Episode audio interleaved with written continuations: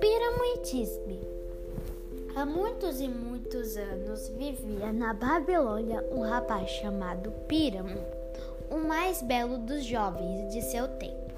Bem ao lado da casa dele, separada apenas por um muro, vivia Tisbe, a mais linda jovem do Oriente. Sendo vizinhos, acabaram se encontrando e ficando amigos. Mas que, que isso?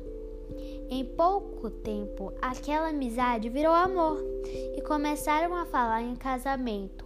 Acontece, porém, que as famílias não queriam aquela união e proibiram o namoro. Os dois não podiam nem se falar, como não tinham aliado ou confidente que pudesse levar seus recados e ajudá-los. Foram desenvolvendo umas linguagens de aceno e sinais. Quanto mais se ocultavam, mais o amor escondido ardia e abrasava.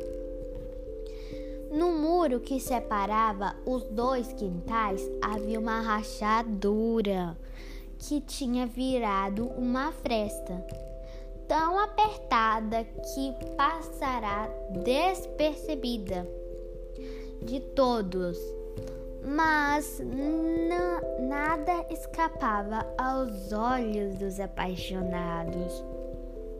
Piramo e Tisbe descobriram essa e logo notaram que podia ser um canal para suas vozes. Piramo parava de lado, parava de um lado e Tisbe do outro, e começavam a ouvir re, a respiração do ser amado ali pertinho. Daí a pouco estavam sussurrando: Muro, muro, deixe de ser ciumento. Não fique no caminho dos que se amam porque não deixa que a gente se abrace. Por favor, muro, se abra mais para podermos nos beijar. Passavam o dia todo murmurando ao lado do paredão. De noite se despediam e beijavam as pedras do muro. Certa manhã, quando a aurora apagará o fogo das estrelas, os raios do sol já tinham secado o orvalho da noite. Os dois chegaram ao ponto de, en de encontro e, como sempre, começaram a suspirar, mas estavam muito tristes seus lamentos foram ficando cada vez mais sofridos. Não estavam aguentando mais, por isso acabaram resolvendo que naquela noite cada um tentaria esgueirar-se, passar pelos guardas e escapulir de casa. Depois que fugissem, iriam encontrar-se fora da cidade para não se perderem marcaram um encontro junto ao túmulo, a, a um túmulo que havia no campo, ao lado de uma imensa moreira, porque a sombra da árvore podia ajudar a escondê-los no caso de evento, eventuais olhares indiscretos. E como bem pertinho havia uma fonte de água fresca, seria um lugar perfeito para uma espera. Quando a noite chegou, Tisbe conseguiu abrir a porta e sair com facilidade, sem que ninguém visse. Envolta num véu, chegou ao local combinado e sentou-se debaixo da moreira, cujos frutos nesse tempo eram branquinhos como a neve brilhavam sobre a lua, mas daí a pouco apareceu uma leoa que acabava de caçar e ainda com a boca gotejando sangue. Vinha beber água na fonte. A luz, a luz do luar, a luz do luar. Tisbe viu o animal se aproximando e correu para se abrigar numa caverna próxima. Naquela corrida deixou cair o seu véu. A leoa encontrou-o e avançou sobre ele, rasgando o tecido e, de, e o deixando todo sujo de sangue.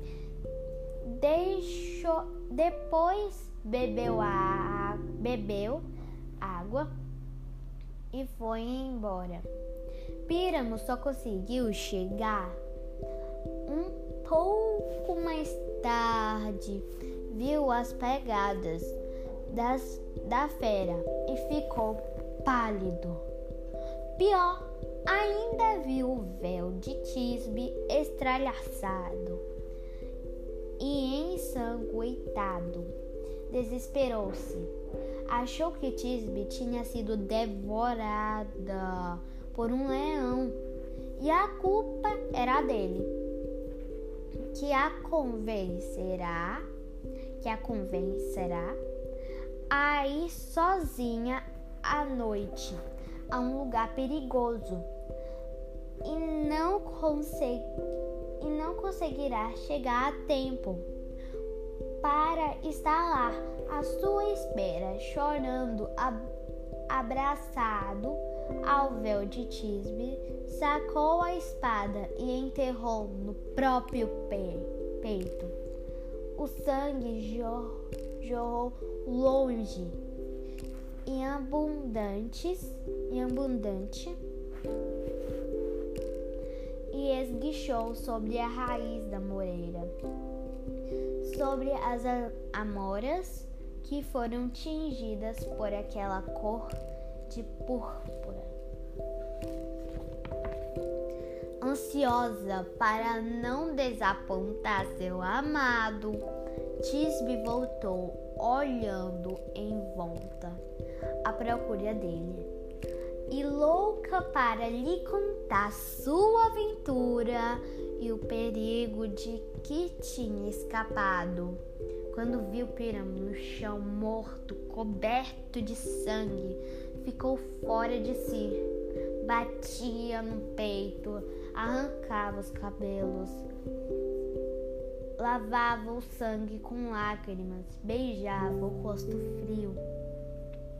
Ao distinguir que as mãos do rapaz seguravam o véu rasgado e a espada estava fora da bainha, percebeu o que, o que ocorrera, segurou então a espada com firmeza e se, lan e se lançou sobre ela para morrer também no aço, ainda quente do corpo amado. Com tristeza, os deuses guardaram para sempre a lembrança dos dois frutos da moreira.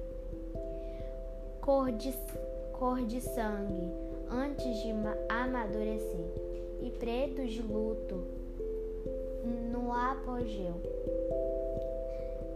da doçura, quando, fi, quando ficam no ponto para serem colhidos, e ao amanhecer, as duas famílias finalmente constatando a que ponto sua intransigência tinha levado os dois namorados. Consenti, consentiram que Píramo e Tisbe ficassem unidos para sempre e guardaram as cinzas dos dois na mesma urna.